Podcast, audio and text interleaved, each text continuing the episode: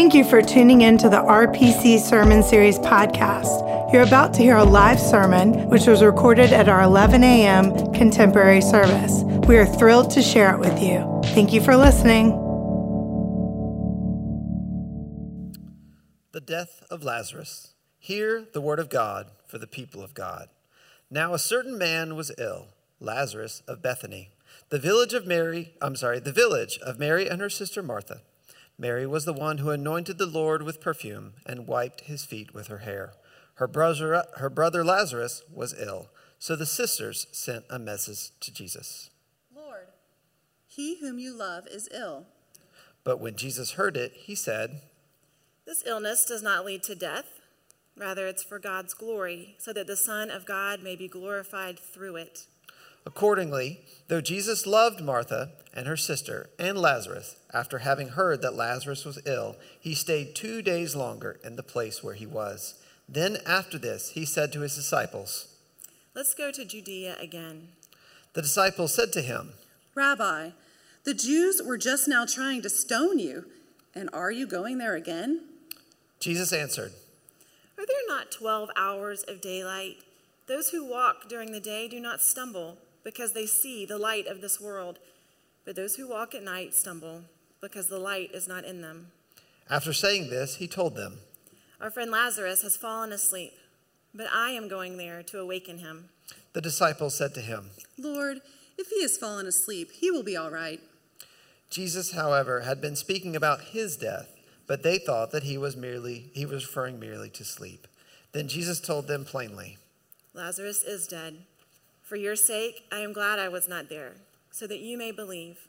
But let us go to him. Thomas, who was called the twin, said to his fellow disciples, Let us also go, that we may die with him. When Jesus arrived, he found that Lazarus had already been in the tomb four days. Now, Bethany was near Jerusalem, some two miles away, and many of the Jews had come to Martha and Mary to console them about their brother. When Martha heard that Jesus was coming, she went to him, she went and met him, while Mary stayed at home. Martha said to Jesus, Lord, if you had been here, my brother would not have died. But even now, I know that God will give you whatever you ask of him. Jesus said to her, Your brother will rise again. I know that he will rise again in the resurrection on the last day. I am the resurrection and the life. Those who believe in me, even though they die, will live.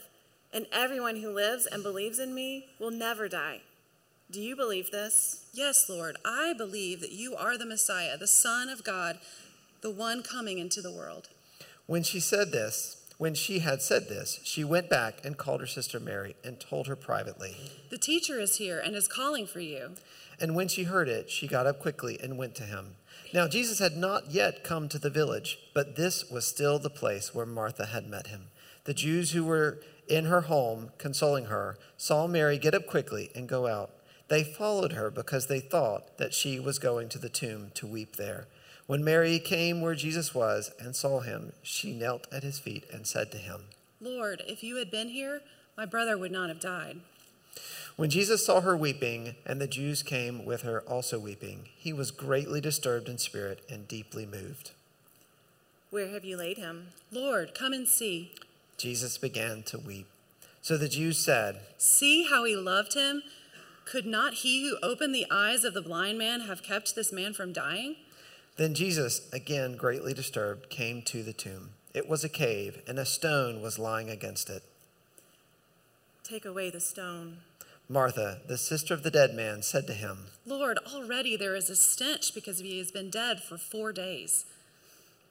Didn't I tell you that if you believed, you would see the glory of God? So they took away the stone, and Jesus looked upward and said, Father, I thank you for having heard me. I know that you always hear me, but I have said this for the sake of the crowd standing here, so that they may believe that you sent me. When he said this, he cried with a loud voice, Lazarus, come out. The dead man came out, his feet and hands bound with strips of cloth, and his face wrapped in a cloth. Jesus said to them, Unbind him and let him go. Many of the Jews, therefore, who had come with Mary and had seen what Jesus did, now believed in him. This is the word of the Lord. Thanks be to God.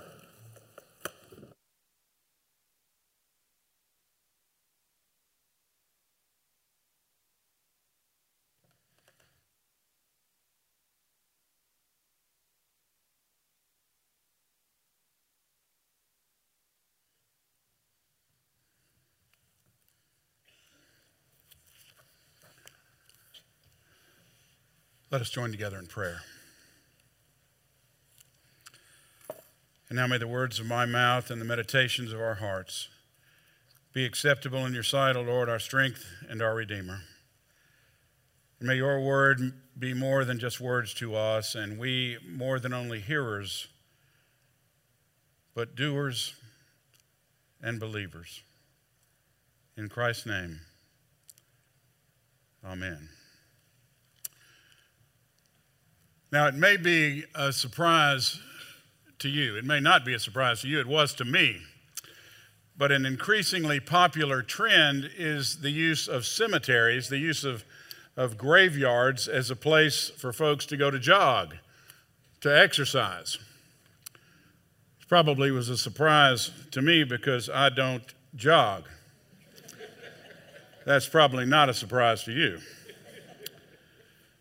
And yet, I guess it really shouldn't be a surprise, for it's sort of a return to the past, really.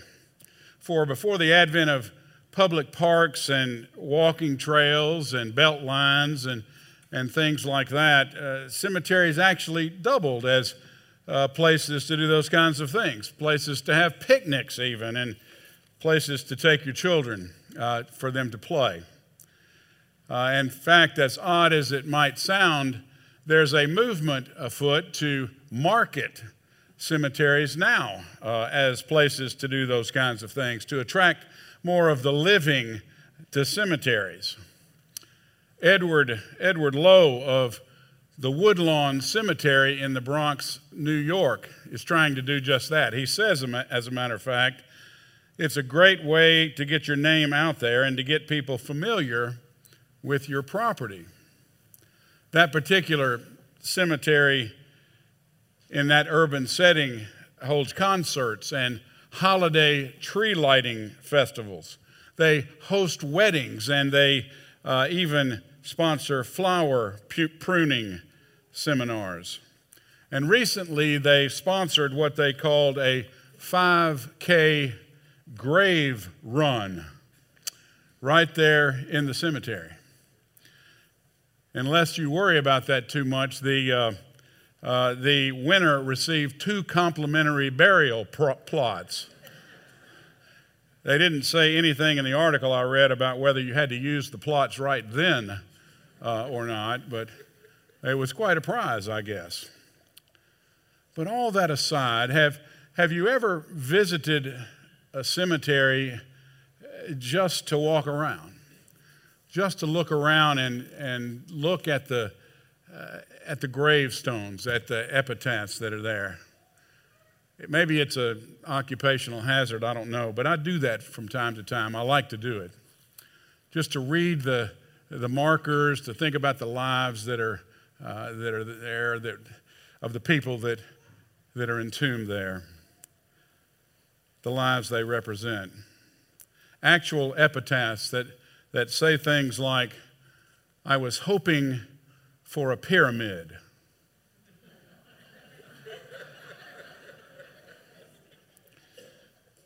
Real tombstones, gravestones. Or, here lies John Yeast. Pardon me for not rising. Actual stones. Or this is a good one Ma loves Pa, Pa loves women. Ma caught Pa with two in swimming. Here lies Pa. she put that on the gravestone. And a personal favorite of mine I told you I was sick.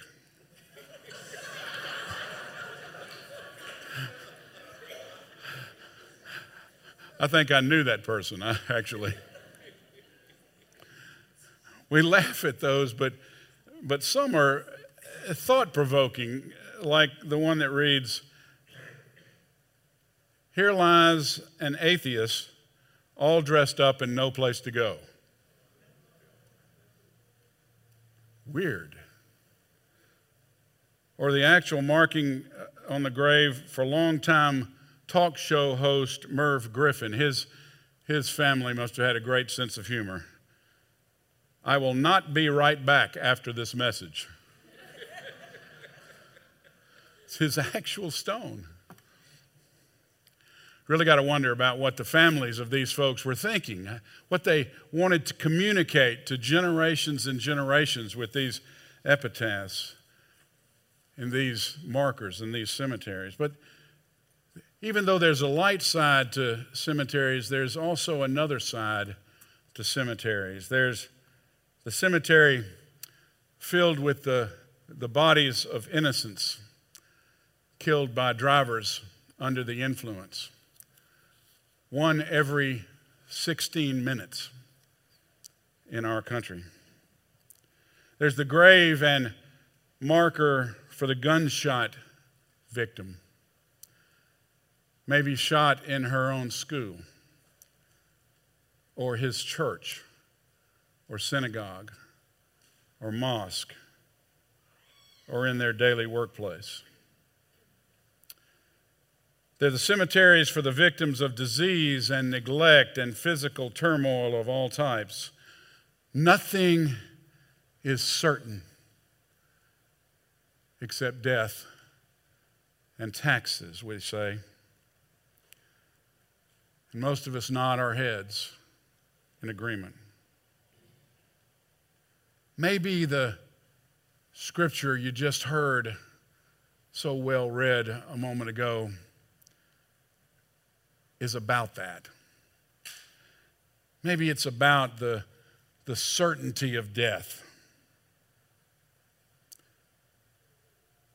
Maybe it's about physical death. And, but maybe it's not only about physical death, for we've all encountered folks who've, whose lives have become sort of a living death, folks who are effectively dead people walking, folks who, for one reason or another, have, have truly given up on living.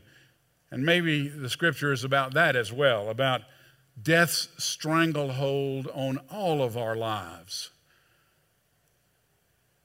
about how we're resigned to death in one way or another, about death's oldest trick, about how it seduces us into accepting it, into really believing that nothing is certain except death. In the gospel story today, nobody understands that Jesus is the life giver. The disciples don't get it. Their life experience tells them to be afraid. If they had been at Rutledge this past week, the theme would have been perfect for them. For they're afraid. When Jesus wants to go to be with his grieving friends, they won't let him because they're afraid that those there will stone him. Thomas says, Let's all go and die with him there. And some other friends of Lazarus' family are so seduced by the power of death that when Jesus finally does arrive in Bethany, they murmur, Could not he who opened the eyes of the blind man have kept this man from dying? Even Martha, Lazarus' own sister, thinks that way. She, she blurts out her own misunderstanding. She says, Oh, sure. I know that he will rise again in the resurrection on the last day. Everyone in the story just about, seems to think that nothing is certain except death. How can we blame them? For that's pretty much where we are most of the time, isn't it? We look at the world and the world's issues and, and we think that they're somehow beyond God's reach very often. After all, there's some politicians that, that want us to believe that, we, that if we're not exactly lockstep with them, that we need to leave. North Korea's leaders simply smile, shake hands, and, and then continue to toy with us regarding their nuclear armaments and stockpiles. Half of the world's population live on less than $2 a day, the resolution of affordable health care for, for all people doesn't seem likely in our country, in spite of the fact that both political parties want us to believe that only they and they alone can solve it, and certainly not the two of them together. More families are increasingly plagued by abuse and neglect and distrust and failing marriages. There's more violence, less education, more distrust of institutions, and more and more of us are finding ourselves believing that nothing is certain except for death. And quite to the astonishment of those folks and us, Jesus does an amazing thing. He raises Lazarus from the dead. But even as incredible as that is, it's important to note that the author of this gospel takes 45 verses to describe this scene, but only two verses, two verses to tell us about the actual raising of Lazarus. And he doesn't tell us anything about the reaction of the people. And therefore, maybe even likely, what must really count here, what this author must really want us to get across, is not the raising of Lazarus, although that's important but the really but the I am talk, the meaning of the congregation and the conversation regarding life in the present moment. Now, I realize that I've got to go back a while, and some of you may not even remember this, but some of you may remember the old style of typing paper, the old onion skin, very thin style of typing paper that we used to type on when we had typewriters. Some of you don't even remember typewriters, I get that. It was very thin paper that you could, if you, if you wrote on it with fountain pen or, or marker, you could see it from the other side. And, and it's sort of like that with this story. This story is, is written on that kind of paper, sort of. As we read it, we become aware that something else is visible through the paper. On the surface is the character and the place and the chronology and the conversation. There's the world and everything in it that's resigned to death, but bleeding through from the other side is something deeper, a more profound truth. The truth that the resurrection of Lazarus is not only a miracle, but it's a sign. A sign that apart from God, the world really might be a cemetery. The world really might be about death. The world really might be a place where death is certain. But barely visible, barely bleeding through from the other side is the deeper truth that the one who names himself the resurrection and the life really does have the final word.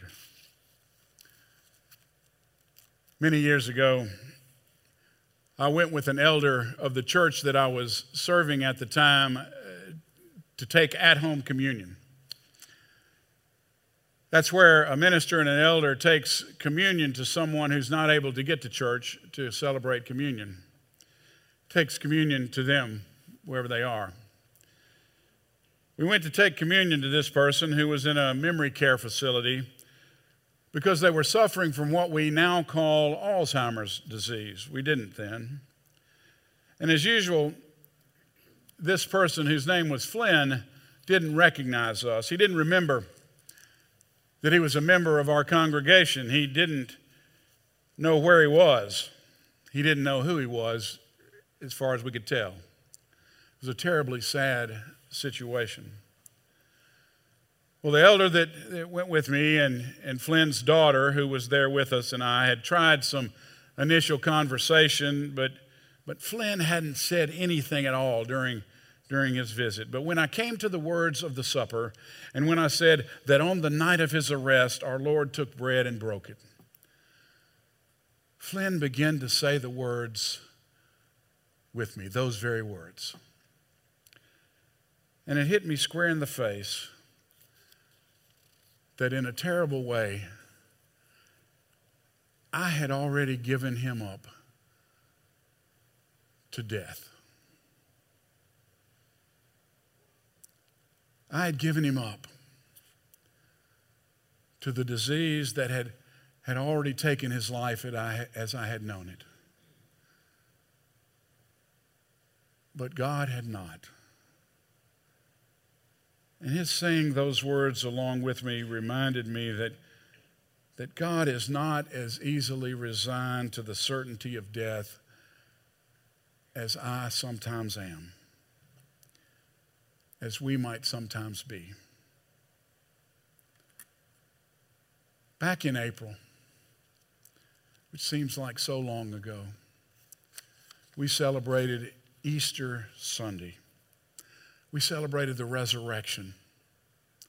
And it was glorious and marvelous and couldn't have been a better celebration. And if the resurrection means anything, it means that at our earthly death, God will raise us up and give us with Christ the ultimate resurrection victory over death. But I don't think that's all there is to it. For I think a certain message of today's passage of the raising of Lazarus is the assurance over deathliness now, right now.